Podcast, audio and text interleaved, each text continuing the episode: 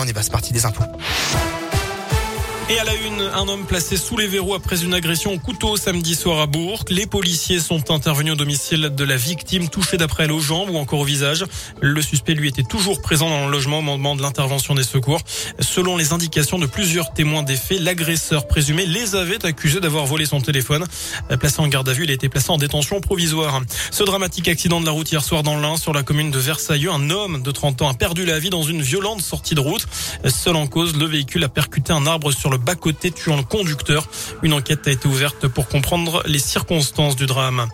Et puis, il avait menacé Jean Castex de lui couper la tête en décembre dernier dans un message sur Internet. Un habitant de Perona dans l'Ain a été condamné à 900 euros d'amende ou plutôt 90 jours amende de 10 euros. Cet homme de 59 ans a expliqué qu'il était en colère et alcoolisé au moment où il avait rédigé cette menace. Dans l'actu également, il pourrait bien y avoir des réductions, voire des coupures de gaz l'hiver prochain. GRDF annonce dans le journal Les Échos qu'il s'agit d'un scénario sur lequel travaille le distributeur en cas d'interruption totale ou partielle des importations de gaz russe. Un décret doit paraître dans les prochains jours pour annoncer dans quelles conditions ce délestage pourrait être mis en place. Cela ne devrait pas concerner les particuliers, les hôpitaux ou encore les EHPAD, mais seulement les entreprises.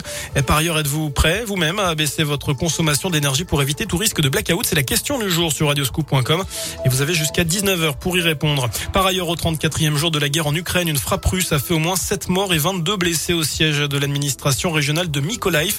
C'est une ville proche d'Odessa. Alors que les pourparlers reprennent en Turquie, au menu des discussions, notamment la question du nucléaire en Ukraine et la neutralité du pays. Autre entretien, celui entre Emmanuel Macron et Vladimir Poutine cet après-midi.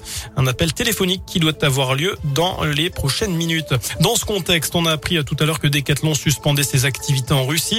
Dans un communiqué, l'entreprise l'entreprise précise que les conditions d'approvisionnement ne sont plus réunies pour poursuivre les activités.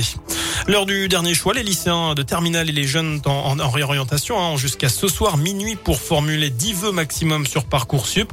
Ils auront ensuite jusqu'au 7 avril pour peaufiner leur lettre de motivation et leur dossier de candidature sur cette plateforme d'admission dans l'enseignement supérieur. On passe au sport du foot France-Afrique du Sud. C'est l'affiche ce soir en match amical à Lille. Coup d'envoi de la rencontre à 21h15 alors que le Portugal joue sa qualif pour la Coupe du Monde avec la finale des barrages ce soir face à la Macédoine du Nord. Barrage aussi en Afrique avec notamment Algérie, Cameroun, Maroc, Congo et Tunisie, Mali. C'est à partir de 21h30. Enfin, l'inquiétude pour les fans de Sting. Le chanteur britannique a rattrapé par le Covid. Plusieurs cas positifs ont été détectés au sein de son équipe, ce qui l'oblige à annuler quatre dates déjà cette semaine. Mais pour l'instant, le concert prévu dans la région, c'est-à-dire dimanche soir au Zénith de Saint-Etienne, reste bel et bien maintenu. Sting qui sera de retour chez nous cet été puisqu'il se produira au printemps de Pérouge. Ce sera le 29 juin prochain.